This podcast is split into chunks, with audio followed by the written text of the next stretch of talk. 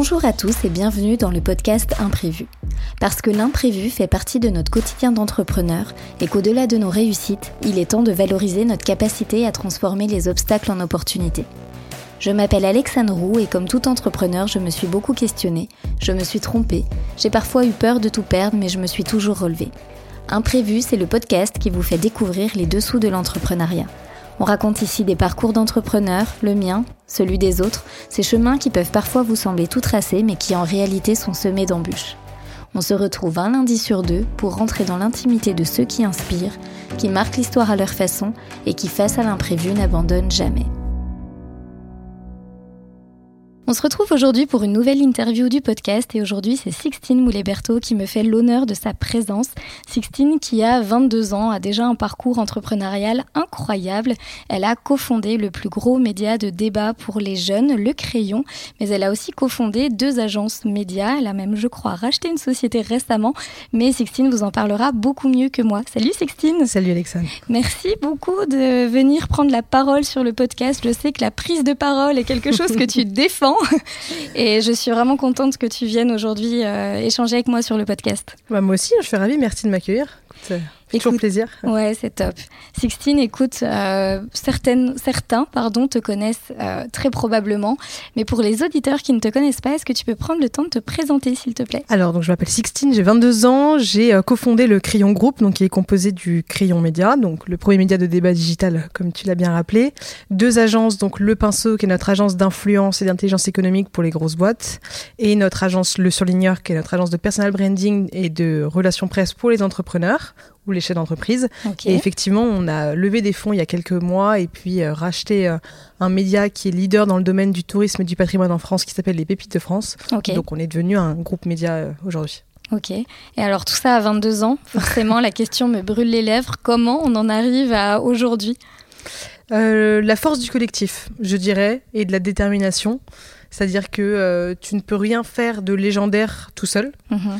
Et donc, euh, j'ai trois associés qui sont merveilleux, dont mon frère. Et on s'apporte chacun, on est très différents, tous les quatre, et donc très complémentaires également. Vous avez tous à peu près le même âge ou pas du tout? Non, les trois ont 26 ans. Ok. Donc, euh, ça reste même tranche d'âge, hein, bien sûr, mais ils ont hmm. quand même 4 ans de plus. Et on est à des âges où, quand même, 4 ans de plus, se ressent vachement euh, hmm. dans le vécu et même dans la mentalité ou de la manière de voir les choses. Et puis, euh, non, c'est juste, on a beaucoup travaillé, beaucoup testé de choses, euh, beaucoup appris vite. Hmm. Et puis, on s'est vachement apporté mutuellement. Donc, dès qu'on a compris où étaient nos zones de génie, on s'est vachement concentré là-dessus, ce qui nous a fait progresser et aller assez vite. Ok, mais on n'en vient pas là quand même sans rien.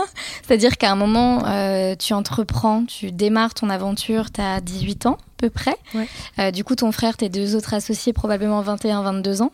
Comment vous, comment vous en venez à vous dire on va monter notre boîte? En l'occurrence, ça démarre par le crayon, c'est ça, le média? Ouais. Comment vous décidez de lancer ce média? Pourquoi? Alors à la base, moi je suis passionnée de politique et les seules personnes avec lesquelles je pouvais en parler euh, au lycée, c'était mes professeurs ou ma famille. Et je me suis dit, il faut lancer un média qui parle aux jeunes. Et euh, c'est comme ça que j'ai eu l'idée de monter le crayon.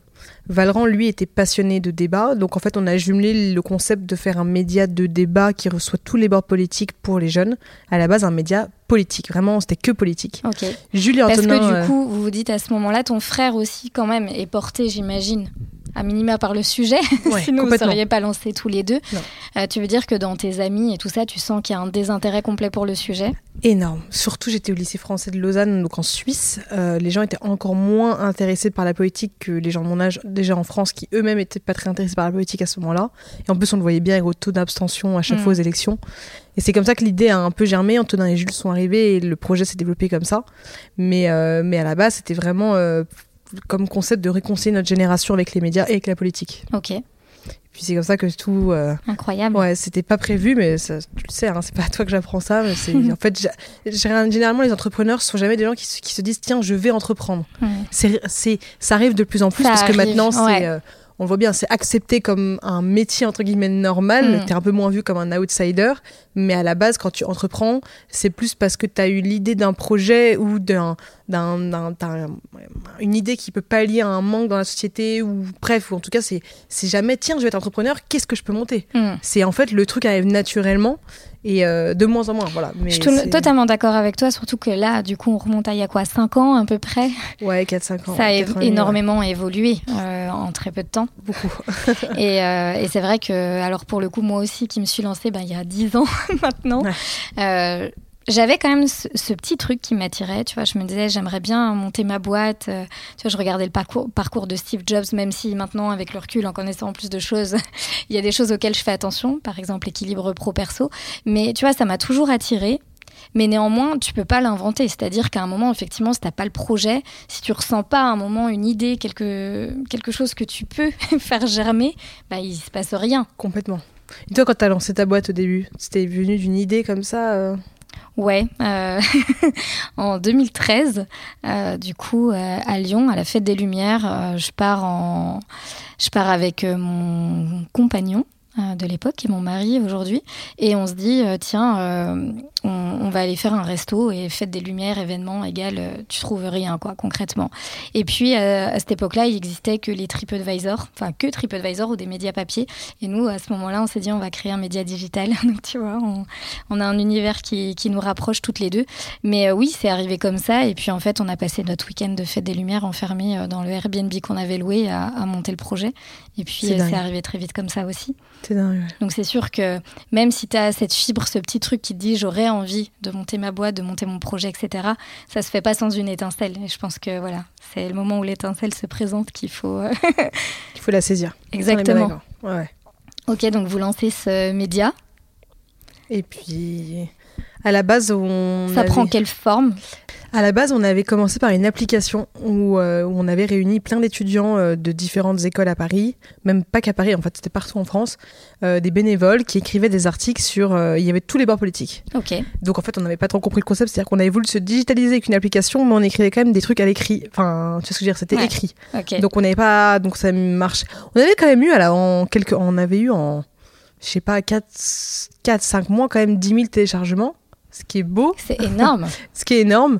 Mais en fait, on, a, on, a- on s'est vite lancé sur YouTube en fait en janvier 2019, juste avant le Covid. ok. Et c'est là que ça a vraiment pété pendant le Covid. On a fait un gros débat avec euh, Julien Rochdy, un masculiniste, et euh, My En Better même temps, Self, féministe. meilleure période pour ça, quoi.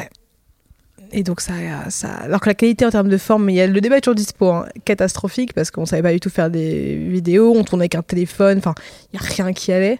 Le débat a fait, avait fait euh, très vite euh, quasiment un million de vues sur YouTube. Là, il a bien sûr dépassé le million euh, juste sur YouTube, mais à l'époque c'était énorme quand tu es une jeune chaîne C'est qui clair. nous a fait prendre beaucoup d'abonnés assez vite sur YouTube. J'imagine, ouais. Et en même temps, c'est là que tu vois qu'il y a l'importance euh, du fond plus que la forme. Alors, Exactement. c'est très important, du coup, de joindre les deux, de, de soigner et le fond et la forme. Mais quand euh, le fond est là et que, et que ça répond à ce que tu recherches, euh, Ça c'est sûr. c'est incroyable et il se passe euh, ce qui s'est passé, quoi. Ouais, c'était euh, pas prévu, hallucinant, et puis après c'est le culot qui nous a fait avoir beaucoup d'invités, et après euh, des recommandations. tu veux dire que t'as jamais eu peur d'aller taper aux portes et... Non. Non, euh, au début, t'es un peu stressé d'appeler. D'appeler pour machin. Forcément. Et après, en fait, non. En fait, t'as rien à perdre. Et quand tu le réalises vraiment que t'as rien à perdre, tu t'en fous. C'est souvent le premier pas qui est difficile. Mm. Moi, ça, je le dis beaucoup. Tout commence par un premier pas, alors euh, quel qu'il soit. Mais en tout vrai. cas, euh, voilà, c'est comme ça que tu désacralises un peu le truc aussi, quoi. Bah, c'est comme quand tu te mets sur une tâche que t'as pas du tout envie de faire, c'est les deux premières minutes les plus difficiles. Après, c'est toujours à chaque fois le fait d'oser faire le truc. Et ça, à l'échelle de, de tellement de choses. Mm. Et dès que t'oses le fait, dès que tu prends ce réflexe de tout le temps euh, te forcer à faire des trucs que t'as pas envie de faire ou qui sont difficiles, ça, de- ça devient un peu un automatisme après. Il faut juste se forcer à, à prendre cette habitude-là. Donc du coup, tu me disais que voilà, sur la forme et tout ça, l'application, etc., c'était pas forcément euh, le bon format pour vous au début. Justement, ben, un bel imprévu, vous avez rebondi, vous avez fait quelque chose d'autre derrière. Et comment, du coup, s'est passée l'évolution de votre modèle? Ça allait, on a, en fait, on a tellement testé de trucs, tellement poncé de, de contenu, euh, qu'en fait, on a, on, on, a trou- on a fini par trouver qu'est-ce Mm. qui marchait sur quel réseau social. On a fini par comprendre que les réseaux sociaux avaient chacun leur format différent, leur façon de faire différente, la- une cible différente. Mm. Mais en fait, quand tu t'y connais pas, tu le comprends pas. Ouais. Et en fait, on a testé, testé, testé différents formats sur YouTube, différentes miniatures, jusqu'à comprendre vraiment comment marche chaque réseau social. Encore un beau message. Ouais, Bah, c'est Tester, vraiment tester, testé. tester en permanence. mais Mais vraiment tester avec. Enfin, vraiment beaucoup testé.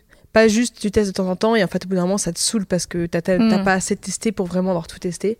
Nous Oui, puis il faut avoir un vrai euh, engagement. C'est pas dire euh, je teste à moitié. C'est vraiment je m'investis. Ouais. Je veux tester ce format-là, j'y vais à fond. Et je vois ce que ça donne et je réajuste. Quoi. ça. Et même à un moment on publiait tous les jours une vidéo sur YouTube. Ah ouais. Et c'est énorme. Normalement, c'est- tu- personne ne publie une vidéo sur YouTube par jour. Quand je vois combien de temps prend la création de contenu, On c'est juste hallucinant. On était des malades. Vraiment, euh, puis en fait, aujourd'hui, on publie qu'une par semaine, parce que ça sert à rien de publier plus, en fait, tu vois. Et on, on était comme des malades. Une par jour, t'imagines Enfin, c'était. euh, c'est- on a tout testé. et en fait, jusqu'au moment où on a compris euh, comment ça marchait et qu'est-ce qui marchait. Ouais, mais t'as les déclics et puis c'est comme ça que ça se fait aussi. Ouais. Après, c'est c'est pas évident. Du coup, on était bien euh, fatigués à beaucoup bosser, parfois en avoir marre, à devoir euh, jongler avec- un peu avec les études, les machins. Donc, euh, Mais bon, après, t'as t'as pas, t'as pas le choix, quoi. Incroyable. Justement, tu parles des études. Je crois que ça a été justement un des imprévus que tu as pu vivre, c'est que tu développes euh, le crayon avec tes associés. Tu es en plein bachelor. Ouais. Ça prend très vite. Ouais. Et là, faut tout cumuler. Ouais. Le plus dur, ça a été la dernière année d'études. Euh, j'avais juste 4 mois de cours. Après, c'était en... j'avais 6 mois de stage que je savais très bien que je ferais au crayon. Ok. Mais les 4 premiers mois étaient très durs parce qu'on était déjà devenu une vraie entreprise. On avait des employés. Ouais. Donc, c'était vraiment un autre level.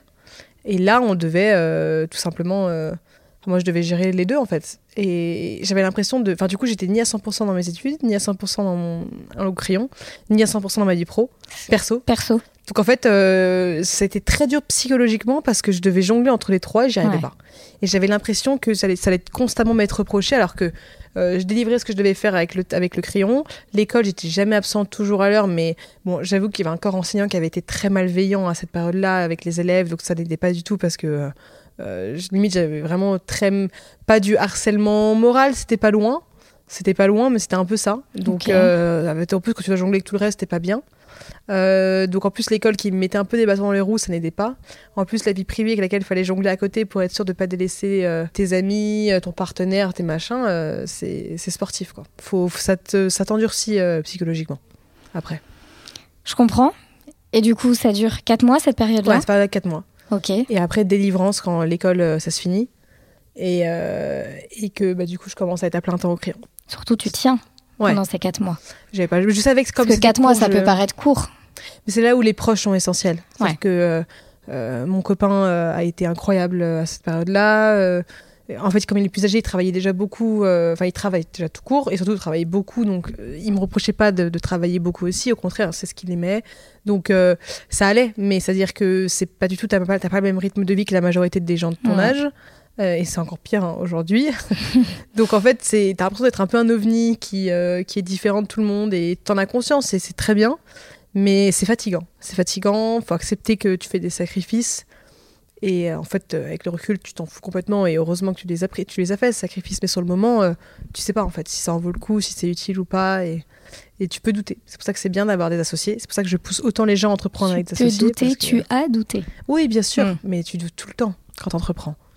Et c'est pour ça que c'est génial d'avoir des associés, ou en tout cas une équipe très solide derrière, parce que quand tu as des doutes, bah, eux n'en ont pas. Quand eux vont pas bien, toi, tu es là.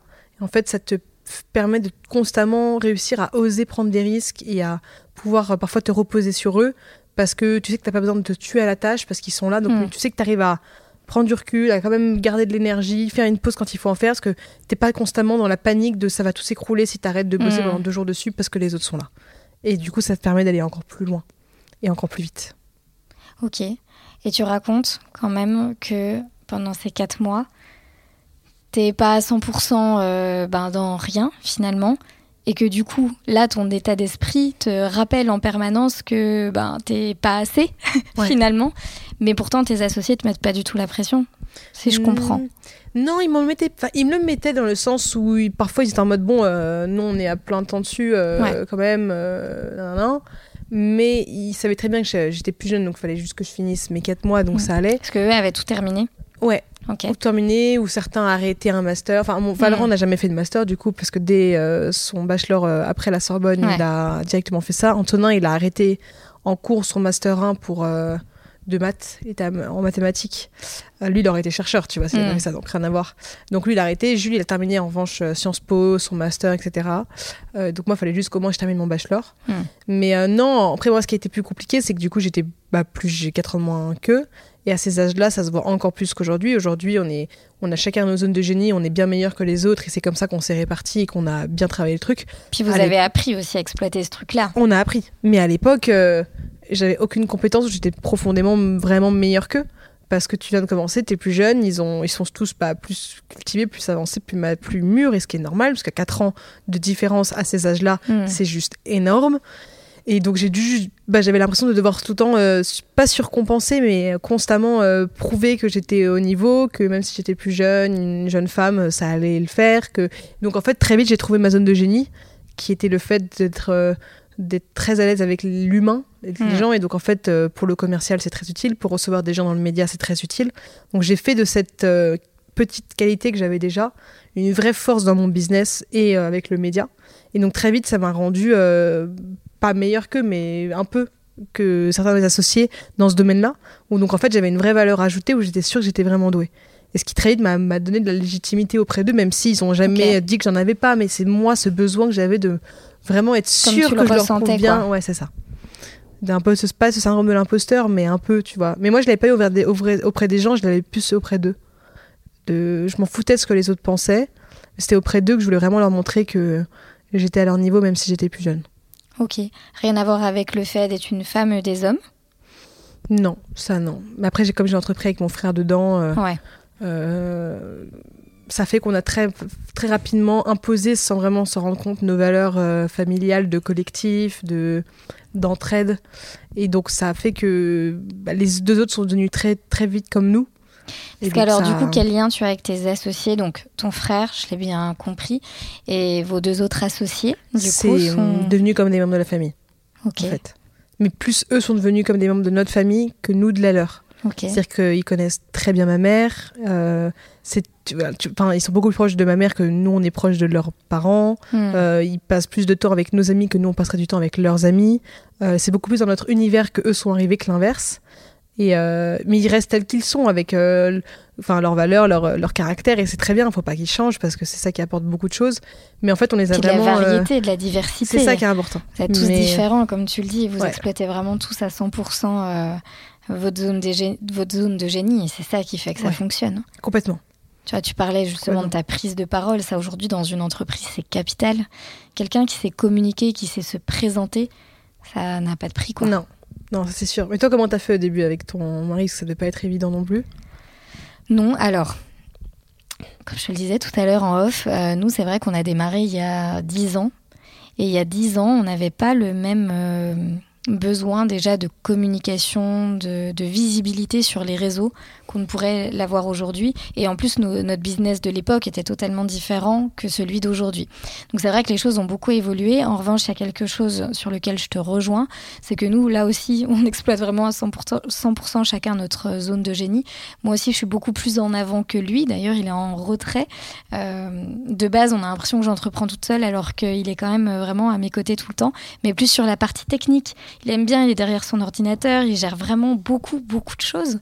Aujourd'hui, le business, euh, ce business qu'on a là actuellement, ou les précédents, n'existerait pas s'il n'avait pas été là. Euh, mais pour autant, lui, euh, c'est pas du tout un communicant, il aime pas ça. Euh, alors qu'effectivement, moi, je te rejoins un peu, je suis beaucoup plus à l'aise avec, avec l'humain et j'adore ça en plus pour le coup, rencontrer des gens. Donc, donc c'est vrai que c'est hyper, hyper intéressant en fait d'être complémentaire. Puis en fait, il n'y a pas le choix quoi. C'est essentiel. Non, mais et même d'ailleurs, euh, derrière beaucoup de grands entrepreneurs où on, on ne connaît que, euh, Mm. tu vois, des euh, Musk, Zuckerberg, qu'importe. En fait, il y a une énorme équipe derrière qui fait qu'ils n'en seraient jamais là où ils sont sans eux. C'est clair. Et en fait, c'est juste que y a, parfois, il y a pas, c'est rare que tous les euh, fondateurs ou toutes les personnes vraiment importantes euh, dans un projet s'impliquent tous euh, Mm. aux yeux du grand public, je veux dire en termes de communication, parce qu'il y a des questions de personnalité ou autres. Nous, on l'a fait par exemple parce que c'était dans notre stratégie de tout ce personal brander. Et on savait que ça nous apporterait beaucoup. Et comme à la base, on était un média, on n'avait juste pas le choix. Euh, mais à la base, t'as jamais. enfin, moi, je connais plein de boîtes où il y a plusieurs fondateurs ou associés. Il y en a, ils sont pas du tout tous exposés Hmm. parce qu'il en faut forcément toujours un ou deux, ça dépend du nombre euh, parce que c'est sûr qu'aujourd'hui ça te rapporte beaucoup plus d'être exposé qu'autre chose. Bah ouais. Donc c'est essentiel de le faire et même d'humaniser la boîte avec euh, quelqu'un qui, le qui représente la marque. C'est important, c'est essentiel. En revanche, c'est pas forcément nécessaire que tout le monde le fasse, c'est mieux, mais c'est pas nécessaire. Donc ceux qui forcément qui n'ont pas le caractère pour, je peux comprendre, comme ton mari, que il reste un peu en shadow et euh, il s'occupe, tu vois, de, de l'opérationnel et des tâches qu'on qu'on ne voit moins auprès du, enfin, auprès du grand public, que, Mm. que- mais que au moins c'est bien que toi tu les fais. Si en plus tu es plus à l'aise et, et que t'aimes ça, ça marchera mieux. Et après, ça se travaille. C'est peut-être un message important quand même pour les auditeurs et qu'on peut leur transmettre aussi, c'est que la visibilité et prendre la parole, du coup, c'est indispensable, bien sûr, mais c'est pas forcément inné. C'est-à-dire que après, tu peux être à l'aise avec certaines choses au départ. Euh, maintenant, tu vas probablement me rejoindre, prendre la parole dans des événements devant des centaines de personnes ou sur les réseaux sociaux, etc. Ben, au début, euh, oui, t'appréhendes en fait. Euh, c'est pas facile, quoi. Complètement d'accord. C'est pas facile, mais tu peux facilement y prendre goût Oui, quand tu ça, le fais sur des sujets qui te plaisent Ouais. ou, ou même où tu as envie d'apprendre encore plus de choses sur ces sujets-là pour pouvoir après mieux les retranscrire. Et surtout, euh, ouais, ça ne peut que être vraiment aussi, ça ne peut que marcher quand vraiment ça te plaît aussi. Mm. Il y a évidemment le fait de comprendre comment ça marche, d'être bon et d'être bien accompagné, ça, il n'y a pas de débat. Mais il y a aussi le fait que ça doit te plaire, euh, parce que sinon, euh, je trouve que tu as vraiment du mal à exceller dans quelque chose qui ne te plaît pas profondément. Souvent, tu sais, le... ce que je constate, moi en tout cas, sur les personnes qui ne veulent pas prendre la parole, c'est qu'ils ont un vrai blocage euh, personnel, euh, qu'ils n'arrivent pas à se détacher de leur image. Et moi, je sais que c'est un point sur lequel j'ai beaucoup travaillé avant de prendre la parole, c'est euh, de, de plus avoir peur constamment du regard des gens, de qu'est-ce qu'ils allaient penser, de euh, ma prise de parole, de mon point de vue, etc. Mais de faire les choses avec conviction, euh, sachant que de toute façon, tu vas forcément aider des gens euh, derrière euh, qui, qui vont interagir ou qui ne vont pas interagir, mais finalement, peu importe. Quand tu es animé par quelque chose, et c'est ce que tu dis, quand ton focus, il n'est pas sur toi, mais sur ce que tu vas apporter aux autres, là aussi, pour le coup, euh, ça, ça change carrément la donne, quoi. Complètement d'accord. Complètement d'accord. Après, pour ces gens qui ont un blocage, il faut juste qu'il y ait. le- T'as as différentes manières de le débloquer. Soit tu réalises qu'en fait, le regard des autres, faut vraiment que tu t'en foutes. Et puis. euh, Et je sais que c'est pas facile, mais il faut que tu te dises, les gens qui te critiquent ou qui vont pas aimer ce que tu vas faire vont soit être des gens avec lesquels t'aurais jamais été pote ou des gens avec lesquels t'aurais jamais bossé, donc en fait tu ne perds rien. Ou alors te dire que euh, oui, qu'en fait t'as profondément rien à perdre à ne pas le faire. Et donc c'est t'enlèves le regard des autres et enfin te dire tu t'en fous du regard des autres et t'as vraiment rien à perdre. Et au pire des cas, le worst case scénario c'est quoi? Tu te ridiculises une fois parce que tu crois vraiment que les gens euh, vont, euh, Vous retenir ça vont retenir ça et en plus tout le monde s'est déjà couvert forcément une fois. Hmm. Moi même en direct euh, BFM, ma première grossesse c'était BFM Business à l'époque, je sortis un, euh, un pardon comme ça devant la journaliste parce que je sortais, je j'étais paniquée. Et en fait tu t'en fous, enfin, tout, tout le monde s'en fout quoi. Il y a que toi qui es Puis autant Surtout, c'est pas, c'est pas ça que les gens retiennent de toi aujourd'hui, en fait. Bien sûr. Enfin, c'est marrant. J'ai fait un, un post Insta hier dessus euh, qui disent, qui était un, qui parlait d'un du fait que pour être profondément, enfin toutes les plus grandes personnalités ont forcément été critiquées une fois. Et pourtant aujourd'hui, on retient plus ce qu'elles ont fait de bien que ce qu'elles ont fait de mal. En tout cas, la majorité. Hein, T'en as, tu retiens que ce qu'ils ont fait de mal parce que ce qu'ils ont fait de mal est beaucoup plus gros que le reste que ce soit des Cristiano Ronaldo, des Rihanna, même des Elon Musk, qui est quand même très clivant, personne ne te dira que c'est un mauvais entrepreneur, Elon Musk. Alors pourtant, il est clivant en ce moment, et en ce moment, beaucoup de gens, justement, le critiquent. Personne va te dire qu'il est, qu'il est pas bon, qu'il est bête, que c'est un mauvais entrepreneur, parce que c'est pas possible de le dire ça. Et pourtant, lui, il a énormément eu, énormément eu de critiques. Et en fait, il a fait que prouver sur le terrain que, qu'il était trop fort. Et donc, c'est normal d'être critiqué. Et surtout, tu ne peux rien faire de Ça légendaire fait sans partie du jeu, quoi. Complètement. Mais de toute façon, dès lors que tu choisis d'être entrepreneur, l'exposition, tu sais en fait qu'à un moment ou un autre, euh, ça va être un sujet. Donc il faut pas avoir peur de ça aussi. Puis des fois, il faut aussi combattre, euh, je veux dire, le faire euh, à bras le, à bras le corps. Tu vois, moi j'ai lancé par exemple sur le mois de septembre un format YouTube 30 jours dans ma vie d'entrepreneur. Je pense que c'est le truc le plus inconfortable que j'ai fait dans mon parcours d'entrepreneur parce qu'en plus on a partagé euh, notre vie de couple du coup puisqu'on est associés, notre vie de famille puisqu'on voit quand même euh, nos filles apparaître dans, dans les vlogs et tout ça.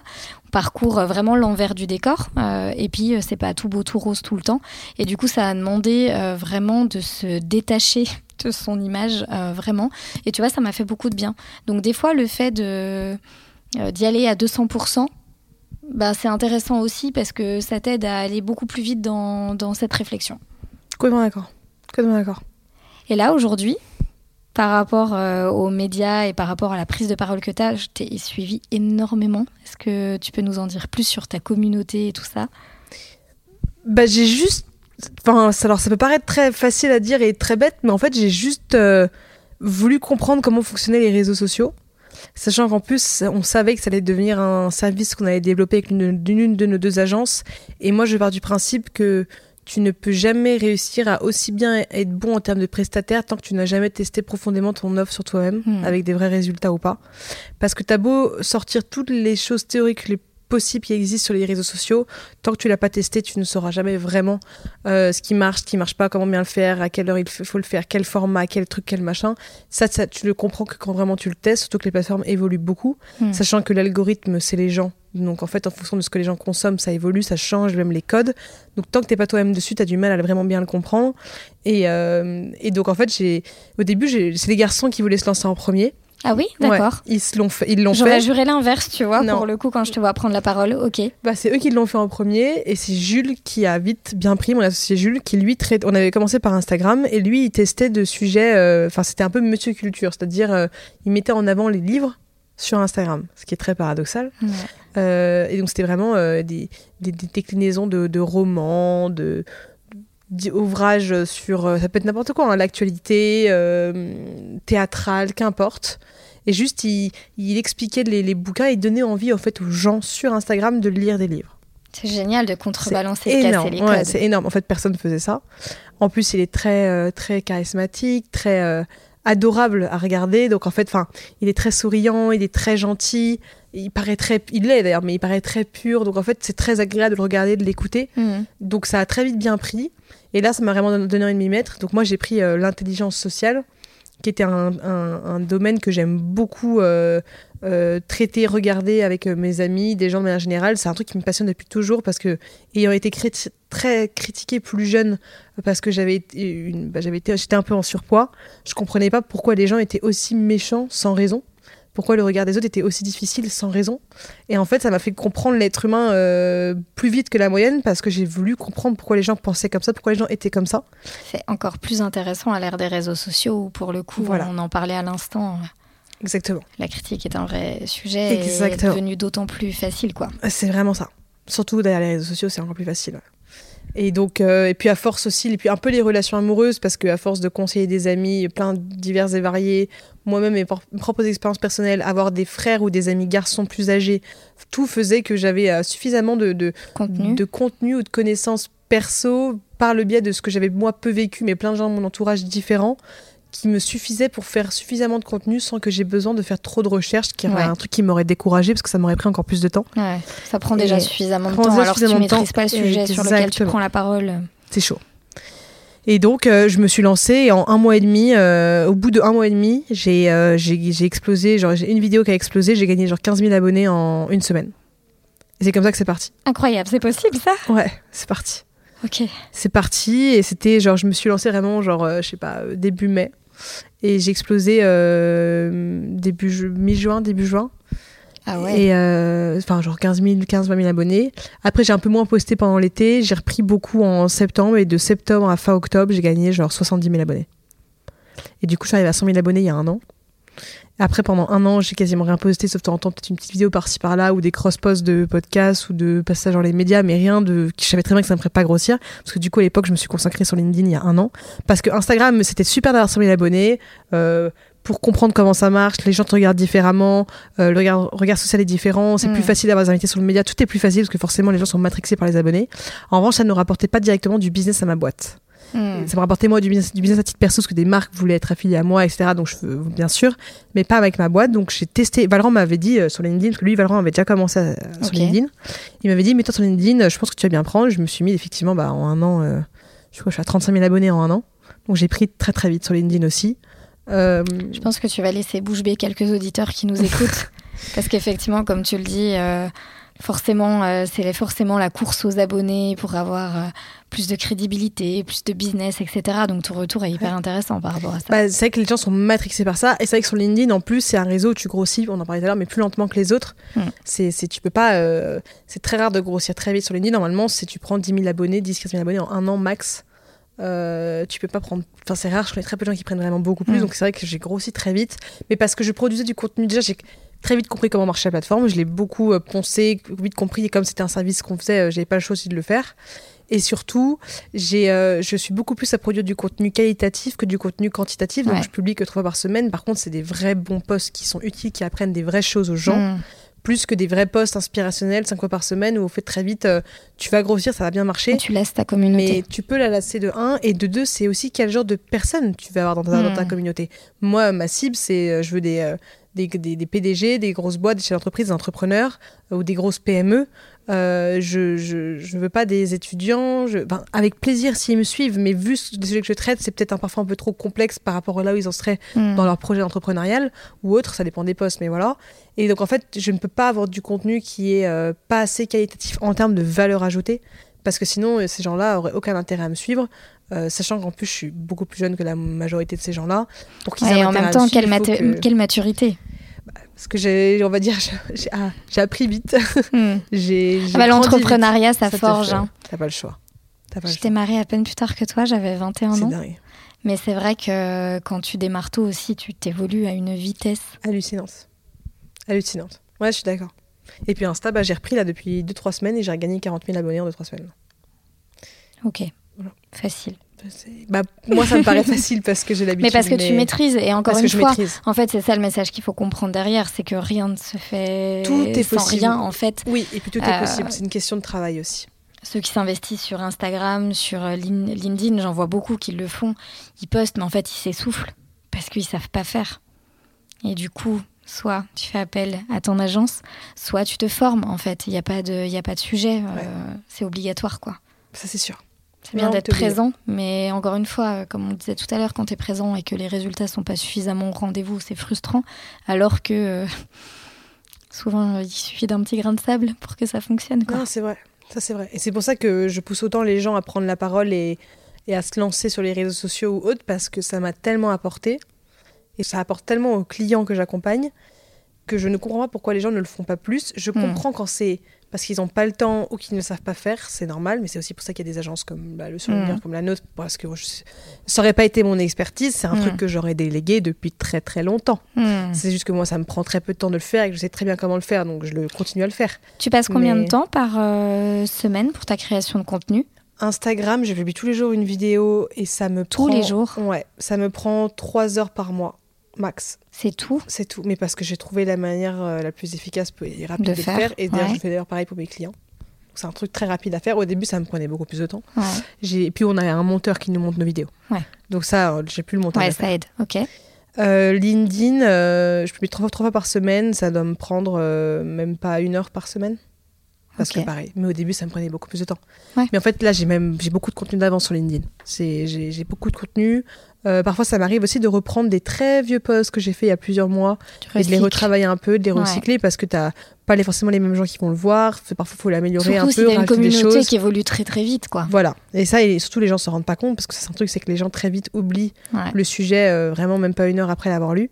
Donc euh, c'est pour ça que c'est pas grave de, de parfois recycler. Il faut le faire. hein. Même les plus grands euh, entrepreneurs ou créateurs de contenu LinkedIn recyclent. C'est normal. T'as beaucoup de gens qui n'ont pas vu ton post. Faut le retravailler, l'améliorer. Le but est d'apporter des choses intéressantes aux gens, pas de vouloir montrer constamment que tu te diversifies. On s'en fout. Hmm. Les gens à la fin ils veulent apprendre des choses. Ils veulent pas que tu sois le, le petit génie qui a constamment des idées de incroyables. Non, il faut juste que tu leur apprends. Enfin, les gens qui te suivent, moi je pars du principe qu'ils veulent euh, apprendre quelque chose de toi. Et surtout, moi je me suis mise dans une posture de. J'essaie d'être la personne sur les réseaux sociaux que j'aurais adoré pouvoir voir il y a quelques années. Que moi-même j'aurais adoré pouvoir suivre euh, au même âge ou il y a quelques années. Être la Sixtine de ceux que. enfin, être la grande, la grande sœur ou la personne qui t'apprend des choses que moi j'aurais adoré avoir au même âge. Ouais, encore une fois, tu te concentres sur la valeur, quoi. Voilà. Et moi, j'aurais adoré avoir quelqu'un sur euh, Insta sur ces sujets-là à mon âge, enfin à 18 ans, même 25 ans, qu'importe, parce que tu peux être beaucoup Parce plus que tu casses et, les codes. Bah Voilà. ouais. et j'aurais adoré, parce que c'est des sujets qui, euh, moi, me passionnent, et même LinkedIn, j'aurais euh, à l'époque adoré pouvoir suivre quelqu'un, euh, si c'était des thématiques qui m'intéressaient dans les médias ou personal branding, prise de parole en public, j'aurais adoré avoir quelqu'un comme ça à suivre où tu arrives à comprendre tous les posts, où je fais exprès d'avoir des mots simples et pas trop compliqués, parce que c'est aussi la règle de la communication. Mm. hein. faut parler comme si tu t'adressais à quelqu'un de 20 ans, donc euh, ou même, à un enfant de 15 ans. Et puis euh, j'aurais adoré, donc j'essaie d'appliquer un maximum ce que j'aurais aimé qu'on me fasse plus jeune. C'est pas toujours évident, pas toujours facile, mais C'est comme ça que ça marche en fait. Ok. Et là aujourd'hui, on parle de création de contenu, mais c'est loin d'être le cœur de ton métier. Aujourd'hui, comment c'est organisé du coup dans vos différentes euh, marques, agences, le média euh, qui continue, la nouvelle société que vous venez, enfin la société que vous venez de racheter, pas nouvelle, mais que vous venez de racheter. Il se passe beaucoup de choses quand même. J'avoue qu'on perd un peu de. Bah, c'est marrant que tu me dises ça parce que tu, dois, tu dois savoir ce que c'est, mais mon, mon frère Valran est revenu de congé là ce matin. Donc il revient de l'aéroport, il était, il était à Miami, donc euh, très, enfin, beaucoup plus loin. et euh, il est arrivé en trois secondes, euh, pendant que je me préparais aussi pour aller déjeuner, mon associé Jules l'a vu arriver, donc on a vite fait parler pendant cinq minutes tous les trois. Antonin était dans nos autres locaux, donc il n'était pas avec nous. Et Valran, après, il m'a dit, mais c'est moi ou quand on part, toi et moi, j'ai l'impression que la boîte avance toujours plus vite. Et je lui ai dit, Val, non, c'est juste que quand ça fait une semaine que tu sors un peu du quotidien, tu réalises juste à quel point, en fait, juste on avance vite. Mais je lui dis, en fait, c'est tout le temps comme ça. C'est juste que comme c'est tout, c'est quand t'es dessus au quotidien, bah, juste les nouvelles, tu les vois tous les temps de temps, donc ça te paraît normal. Quand d'un mm. coup, tu pars une semaine et que t'arrives et que t'as un masse de trucs qui se passent, sans même que t'aies rien à rien faire, la boîte tourne toute seule et surtout elle avance très vite, elle grossit encore plus vite. Bah, t'as l'impression que putain, mais en fait, il faut que je me casse plus souvent pour que ça avance vite. Non, c'est juste que tu les réalises plus quand d'un coup tu prends un peu plus de, de hauteur. Et c'est ce que hyper intéressant parce que du coup, tu apprécies le chemin, le chemin parcouru là quand, quand c'est comme ça, quand tu prends le temps de sortir un peu de ton business, de sortir de la tête de l'eau. Et puis même, ça t'aide à réaliser que quand tu pars euh, quelques jours en congé ou autre, euh, bah, la boîte ne dépend pas de toi pour survivre, même pour vivre tout court et même pour évoluer. C'est là où tu dis que tu as déjà fait un gros step. Quoi. Et, euh, et que tu plus dans l'urgence constamment, etc. Et c'est pour ça que je reviens vraiment dessus et j'insiste, mais avoir des associés, c'est aussi génial pour ça. Même si, comme, enfin, du coup, pour répondre à ta question, on fait chacun des choses très différentes. Euh, on, a, on a chacun euh, nos équipes à gérer, sauf Valran. Valran manage personne directement parce que Valran, il s'occupe de la vision et du développement. Euh, lui, c'est plutôt dans le demain que dans mm. le aujourd'hui, là où les, les, deux autres garçons et moi, on est plutôt dans le aujourd'hui. Et euh, parce que Valorant, c'est le, le, meilleur pour la vision, le développement, comprendre les subtilités, savoir vite comment vont évoluer bien les choses, arriver au bon moment sur le bon truc. Il est très bon pour ça. Euh, je sais pas d'où ça lui vient, comment ça se fait, mais il est vraiment bon. Ah, mais c'est génial, euh, encore une fois. C'est génial. Euh, j'ai reçu, du coup, le mois dernier, Elena Jérôme, qui a fondé Safe Ear, qui était aussi invitée de BPI sur l'événement d'octobre. Et. Et on en a beaucoup discuté aussi parce que tu vois, son associé, pareil, est comme ça, très visionnaire part très loin voilà, dans ses pensées, dans qu'est-ce que sera la boîte demain, etc. Et elle, elle me disait, ben, moi j'ai beaucoup plus les pieds sur terre je suis là pour traiter aujourd'hui. Mais en fait, c'est là que tu vois que c'est hyper intéressant. C'est hyper, hyper utile justement d'avoir des associés comme ça. Parce que Valran, j'avais fait un post LinkedIn dessus, mais c'est. Il y a différents types d'entrepreneurs qui existent.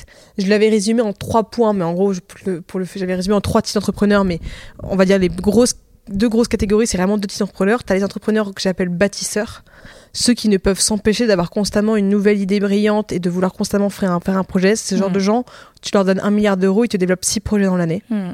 Parce qu'ils ont constamment des bonnes idées. Et en fait, tu as beaucoup d'entrepreneurs d'ailleurs qui ont des bonnes idées. Pourquoi ça ne marche pas toujours? Parce que c'est bien d'avoir une bonne idée, mais si tu pas des bonnes personnes pour les appliquer, ça ne marche pas. Mais Valorant, c'est ce genre, genre d'entrepreneur. Constamment des idées incroyables. S'il a trouvé une anomalie dans un marché, il pourrait te trouver une solution de dingue. Donc, mais sauf que ça, justement, ça peut être dangereux, ça peut être du défocus. Donc, heureusement que qu'on n'est pas tous comme lui, parce que voilà. Et tu as les entrepreneurs un peu plus dans lesquels moi je me, je me retrouve, qui sont les entrepreneurs, j'appelle, j'avais appelé ça euh, chef d'entreprise. Genre les entrepreneurs euh, où en fait tu es beaucoup plus fait pour euh, gérer une entreprise au hmm. quotidien et être un peu genre, tu vois, directeur général, gérer le, même CEO, gérer toute l'entreprise, mais plus que de la développer de from, from scratch. Je sais mieux développer le business d'un truc, je suis beaucoup plus une business woman hmm. qu'une entrepreneuse en fait, à la fin. Là où Valorant, c'est l'inverse. Et c'est bien de réussir à trouver des associés où vous vous complétez aussi là-dedans. Euh, parce que Valran, il serait incapable de, euh, de gérer, je pense, euh, beaucoup de management, le côté business d'une boîte dans le sens day-to-day avec des employés, des machins, des trucs. Là où moi je serais incapable de développer plein de projets, d'avoir une vraie vision euh, euh, comme lui là, c'est donc en fait c'est pour ça que c'est bien aussi comprendre très vite quel genre d'entrepreneur tu peux être. C'est comme euh, en fait quand tu dis à quelqu'un t'es entrepreneur, c'est comme dire à quelqu'un ouais bah t'es freelance, t'es salarié. En fait il y a différents types de freelance, mmh. différents types de salariés et c'est important d'avoir conscience pour bah, réussir à trouver des bonnes personnes aussi pour t'appuyer autour de toi Et c'est des trucs que tu comprends petit à petit. C'est des profils euh, différents. Et c'est important. C'est pas grave si on n'a pas conscience, mais c'est bien de, trouver un peu quel Ouais. genre de personne t'es et parfois même comment tu veux évoluer, parce que tu peux évoluer d'une manière ou d'une autre. Mais c'est bien d'avoir conscience de quelle catégorie t'es, etc. aussi. Je pense que ça va faire envie. Il y a pas mal de solopreneurs qui nous écoutent. Parce que quand tu es tout seul à gérer ton business et que tu es Ouais, sur tous chaud. les sujets, c'est beaucoup plus difficile. Ouais. Déjà de prendre de la hauteur parce qu'en fait, tu as toujours mille choses à gérer. Et du coup, euh, on a beau être deux, nous aussi, ça, ça nous arrive encore régulièrement. Là où vous êtes une vraie équipe. D'ailleurs, il y a une question qui me brûle les lèvres parce qu'aujourd'hui, du coup, tu manages en partie tes équipes. Tu as 22 ans. Tu es une femme. Pour avoir recruté moi aussi des dizaines de collaborateurs à peu près au même âge que toi, euh, ça n'a pas toujours été évident euh, de faire sa place. Quel est euh, ton ressenti par rapport à ça ou tes conseils? Bah déjà, des conseils, j'en aurais pas forcément parce que tu peux pas vraiment choisir l'âge que tu as et l'âge de la personne que tu vas prendre. En revanche, c'est de toujours recruter des gens qui ont les mêmes valeurs que toi. Hmm. C'est plus important d'avoir quelqu'un qui a la niaque et les mêmes valeurs que toi et que tu peux former que quelqu'un de profondément bon mais qui ne matche pas du tout en termes de valeurs parce que c'est encore Ouais, plus dangereux. clair. Euh, et puis non, après, effectivement, euh, moi, mon âge n'a jamais été un problème et j'ai toujours euh, managé des gens plus âgés que moi ou, ou, ou du même âge que moi, mais parce qu'en fait, personne ne peut dire dans mon, ma, dans mon équipe que je suis pas légitime pour faire ce que je fais, personne ne peut remettre en question ce que je fais, personne ne peut rien dire. Parce que c'est ma boîte, parce que je suis l'une des deux grosses sales de ma boîte, donc en fait c'est moi qui rapporte Mm. tous les clients, donc en fait du coup qui est juste l'un des jobs les plus importants de ta boîte. Vaut mieux pas la ramener, quoi. Donc, euh, en fait, et puis surtout, j'ai un gros caractère. euh, et surtout, il n'y a, même pas- y a même pas de débat. C'est-à-dire qu'en fait, je t'embauche dans ma boîte. Et donc, je veux travailler avec toi. Hmm. Tu veux travailler avec moi. Donc, personne va commencer. Enfin, même si je suis plus jeune, les gens n'ont jamais eu ce truc de Ah bah, elle est plus jeune, donc je vais pouvoir euh, lui marcher dessus ou autre. Enfin, la question ne s'est jamais posée. Ça n'est jamais arrivé. Et très souvent, je ne fais pas forcément mon âge aussi. Donc ça fait que quand les gens me rencontrent et qu'ils ne connaissent pas forcément tout de suite mon âge, ils me voient d'une manière, ou même si après ils apprennent mon âge, ça change pas forcément la manière avec laquelle Ouais, il y a une question de posture. C'est Ouais, c'est voilà, la posture. Et la posture, elle est, euh, est aussi liée aux réseaux sociaux. Hmm. Fait que c'est compliqué de, pour quelqu'un qui ne me connaît pas la challenger. Et puis si cette personne arrive et serait euh, trop à se prendre pour je sais pas qui, même à parler aux autres membres de l'équipe ou autre, c'est qu'en fait elle ne matcherait pas en termes de nos valeurs et donc n'a aucun, enfin n'a- n'aurait pas sa place chez nous. Donc ça fait que c'est pas très dérangeant. Puis aussi on a beaucoup plus de femmes dans la boîte que d'hommes, pas fait exprès. Juste à chaque fois les profils étaient mieux. Ok. On doit avoir, euh, on a que, euh, en comptant mes associés, que quatre mecs dans la boîte. Ah oui. Donc on a mes, mes trois associés et puis un autre euh, garçon qui s'occupe de nos personal branding pour le montage. Le reste c'est que des femmes. Ok. Donc en fait on est dix fois plus de femmes. Et du coup, c'est quoi la suite? Qu'est-ce qui vous attend dans les prochains mois Euh, un peu de repos. non, je rigole, dis ça en moitié rigolant, mais euh, non. Il faut bah, un peu de temps ouais, en là, temps, je- c'est indispensable. Surtout le mois, de, le mois de novembre, j'ai l'impression que c'est le pire mois de l'année. Ouais, il commence à faire crevé. pas très beau, Ouais. tout le monde est un peu fatigué. C'est l'angoisse comme moi. Le, bientôt moral, Noël. le moral est dur, genre euh, j'ai l'impression en ce moment. Donc t'as ça, puis la fatigue générale, et comme on n'est pas en été, bah, c'est plus dur de travailler dans des conditions où tu passes d'un climat, il faisait chaud, beau, nuit Mm. tard, à, à l'inverse, euh, avec en plus la fatigue, et moins d'excitation, parce que les gens sortent peut-être moins tard, moins de terrasse, moins de machin, donc euh, le moral est plus dur.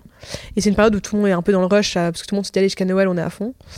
Mais non, bah, les prochaines étapes, c'est on est en train de complètement intégrer la nouvelle entreprise qu'on a rachetée. Ouais. On a trouvé euh, la nouvelle. euh, Il y a des euh, collaborateurs dans cette entreprise? Bah, en fait, on a racheté les deux personnes qui géraient euh, l'entreprise, donc il n'y en a pas vraiment. Il y a toujours la personne qui développe l'application, parce qu'il y a une application à côté, euh, qui lui sera toujours là, mais à part-time.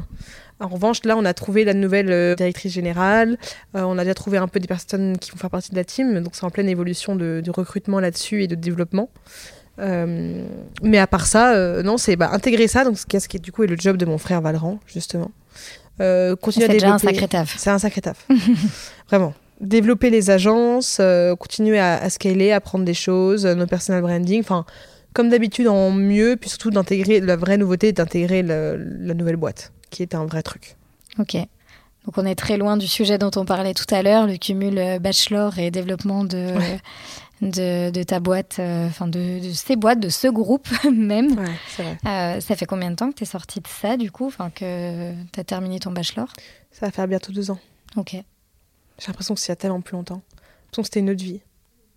Ouais, mais tu vois, comme disait ton, comme tu l'histoire que tu me racontais tout à l'heure, ton frère part une semaine, Ouais. c'est déjà allé très vite. Donc t'imagines, euh, t'imagines deux ans. T'imagines, on est déjà mi-novembre. Enfin, c'est con, mais c'est, c'est, c'est... ça passe tellement vite. C'est dingue, et tant mieux. tant mieux. Hein, euh, mais euh, c'est vrai que l'entrepreneuriat, trop mal l'entrepreneuriat, t'as l'impression que c'est une année entière de quelqu'un d'une vie normale. Ouais. Je trouve. C'est souvent un sujet que, que j'évoque avec les personnes qui sont pas entrepreneurs et qui me demandent euh, voilà un petit peu mon feedback par rapport à ça. Et je dis tout le temps, mais j'ai l'impression d'avoir déjà vécu mille vies. Le fait d'avoir des projets, des nouveaux projets, de relancer des, encore des nouveaux projets, etc. Des fois, on se pète la gueule parce que parce que c'est ça l'entrepreneuriat aussi. Il faut. Et on se relève, on fait plein de choses et je trouve ça juste incroyable et et, et j'aurais jamais aucun regret par rapport à ça quoi. Et je pense que c'est presque le message de tous les entrepreneurs quoi. Faut jamais regretter parce que chaque difficulté et même euh, chaque échec t'apprend tellement plus de choses pour la fois d'après. Ça, faut être hyper optimiste là-dessus, de se dire que la vie est quand même bien faite. Vraiment. C'est pas du tout dans le sens cucu que je veux le dire, mais profondément. Et que s'il y a des échecs, s'il y a des difficultés, ça arrive pour une bonne raison. Et tant mieux qu'elles arrivent. Parce que la fois d'après, tu arriveras à mieux l'anticiper, à mieux t'en remettre, à Mm. progresser plus vite.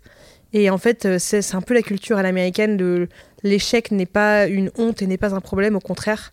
Et je suis tellement d'accord avec ça. En France, on a ce truc de le l'échec, c'est euh, honteux, euh, tout le monde va te juger, mais c'est la pire connerie que tu peux apprendre à un enfant.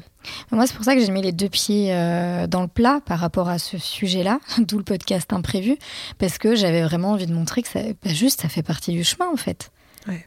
Faut, quand tu as l'impression que, que tu es en train de te planter, en fait, non, c'est juste que tu es sur le chemin et que qu'il y a un signal qui t'a été envoyé pour te dire non, c'est pas là qu'il faut passer, c'est plutôt là, quoi. Ouais, vraiment. Et, euh, et en fait, quand tu quand apprends ça et quand tu tires des enseignements euh, de tous les obstacles et challenges que tu rencontres et que tu utilises tout ça euh, pour euh, dans, dans le cadre de ton business, mais pas que, ça marche aussi dans la vie perso, vraiment. Euh, c'est juste incroyable. Complètement d'accord. La résilience, quoi. Ouais. C'est un truc. euh, Et c'est là aussi, c'est pas inné. C'est juste un état d'esprit que tu te forges par Je rapport suis à bien ça. d'accord avec toi. Ça, c'est sûr. Question de mentalité. Mindset, même, c'est le mot. Ouais. Mindset. Mindset, c'est un sujet sur lequel euh, il est indispensable de travailler. Je sais pas euh, à quel point c'est un sujet euh, pour toi, le mindset. Beaucoup. Ouais. Et je le travaille beaucoup via le, le train de vie personnel, de discipline avec le sport, la Mhm. nutrition, essayer de bien dormir. Et c'est pour ça qu'en ce moment, je suis fatiguée parce que je, je, je dors un peu moins qu'avant. Et puis, à force, la fatigue fait que euh, ça monte, ça monte. Donc, au bout d'un moment, tu deviens fatiguée. Mais j'essaye de faire au moins minimum trois fois du sport par semaine. D'ailleurs, je fais de la muscu, ce qui fait que je peux y aller quand je veux. Et en fait, ça te crée une discipline où même des jours où il fait froid, il pleut, t'as pas envie d'y aller, bah t'y vas quand même, quoi. Ouais. Et ça te forge un mindset de... En fait, plus t'as une vie saine, plus tu es sain et tu as une vie saine, plus ta boîte est saine. Parce que plus tu as... Tu sais, plus les gens prennent soin d'eux et vont bien, plus ils ont envie de bien Mhm. travailler et de bien faire les choses. C'est con, mais c'est un, c'est un cercle vertueux. Plus tu prends soin de toi et tu fais attention à, à, à toi, plus tu fais attention en fait à ta boîte. Tu Et- sais que euh, donc du coup mon, mon taf euh, maintenant c'est d'accompagner les entrepreneurs justement qui cherchent à développer leur entreprise et c'est 80% du job que je fais avec eux. Alors euh, bien sûr que que on évoque des sujets aussi importants que la fondation du, de ton modèle économique parce que si t'as pas un bon modèle économique, qu'il n'est pas en phase avec tes Bien valeurs, ben t'auras beau tout faire, ça marchera pas. Bien sûr qu'on aborde la visibilité parce que ça fait partie euh, ça fait partie de ton job d'entrepreneur aussi d'assurer sur euh, sur ce sujet pour trouver des clients, pour te développer, etc. C'est pas à toi que j'apprends ça. Et euh, une grosse grosse partie que j'aborde avec eux, c'est le mindset. Et d'ailleurs, je me suis formée spécifiquement sur ce sujet-là. J'ai une certification de coach parce que c'est fondamental et que quand tu comprends la valeur que ça a, juste de bosser ton mindset, moi, la plupart des entrepreneurs que je vois, euh, que je commence à accompagner, je me rends compte que la plupart des blocages, ils sont juste euh, dans l'état d'esprit et absolument pas dans les fondements du business, quoi. Je suis d'accord. Complètement d'accord avec toi. C'est hyper important. Je trouve ça Hyper génial de travailler sur des sujets comme ça et t'évolues tellement. On parle voilà, beaucoup de développement personnel, etc. Mais ça fait partie de notre quotidien C'est d'entrepreneur. hyper quoi. important. Surtout que, ouais, ça te permet aussi, t'as- t'as- t'as- tu gagnes de l'énergie, t'es encore plus de bonne humeur, t'es optimiste. Enfin, c'est, ça fait du bien. Et puis c'est un échappatoire. Enfin, le, moi, le sport surtout, je vois vraiment ça comme un, un échappatoire ou un truc où tu, enfin, tu, tu vois, tu te Tu te vides la tête. Tu te vides Ouais. la tête, quoi. Tu t'enlèves les, les ondes négatives et surtout tu te dépenses, tu te défonces et, et après tu te sens mieux, tu as de l'énergie. Enfin, c'est, c'est important. Et ça, c'est un truc où beaucoup d'entrepreneurs oublient, c'est qu'ils pensent qu'il faut travailler euh, tellement au point de dormir que 4-5 heures par nuit. C'est la plus Grosse connerie. Parce que déjà, tu ne tiens pas sur le long terme. L'entrepreneuriat, c'est un marathon et non un sprint, premièrement. Et de deux, vraiment, euh, pour que ta boîte soit saine et que tu restes les idées claires, que tu dormes bien, que tu prennes les bonnes décisions au bon moment, que tu puisses réagir à chaud, etc., il faut que tu sois vraiment en forme physiquement et mentalement. Et là, le sommeil, le sport, de te nourrir de manière saine, ça peut paraître débile et cliché, mais c'est hyper important. Mais c'est pas pour rien hein, que tout le monde le dit. Oui, c'est qu'il clair, su- c'est il clair. suffit de le tester mais vraiment. et tu vois l'intérêt que ça a. Et euh, alors, je suis assez mauvaise en ce moment sur le sport, mais je pense que c'est aussi lié au temps et des tout ça. aussi. Euh, mais c'est vrai que moi, pour le coup, quand ça va pas, quand je commence à monter en pression, une séance, ça se fait énormément de bien. Et en plus, Vraiment.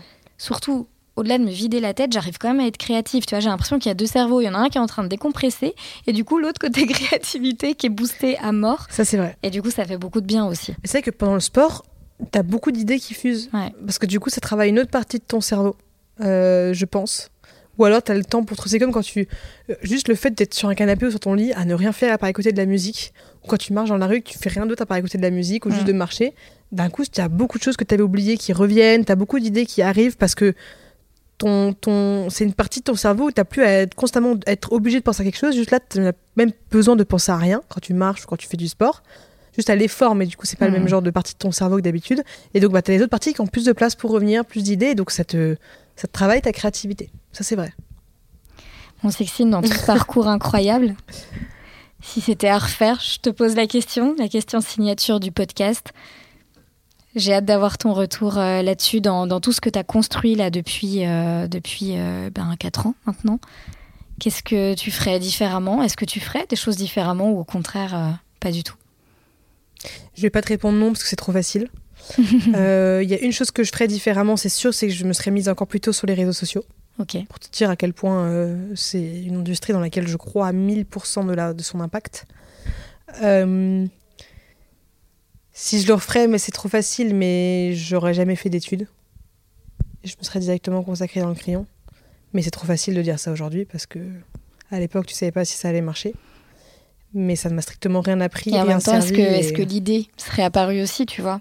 Non. C'est vrai que parfois, euh, c'est aussi dans ce que tu vis dans ton parcours, en étant à la rencontre du coup d'autres étudiants qui se désintéressaient du sujet auquel Ouais. toi t'étais intéressé que, que l'idée a germé aussi, quoi. Oui, ouais, mais ça jamais au lycée. Donc le lycée, c'est sûr, j'aurais Ah, pas arrêté. Ouais. Mais les études ne m'ont strictement rien servi. Ça a été plus une perte de temps euh, et d'investissement, euh, tout ce que tu veux, qu'autre chose.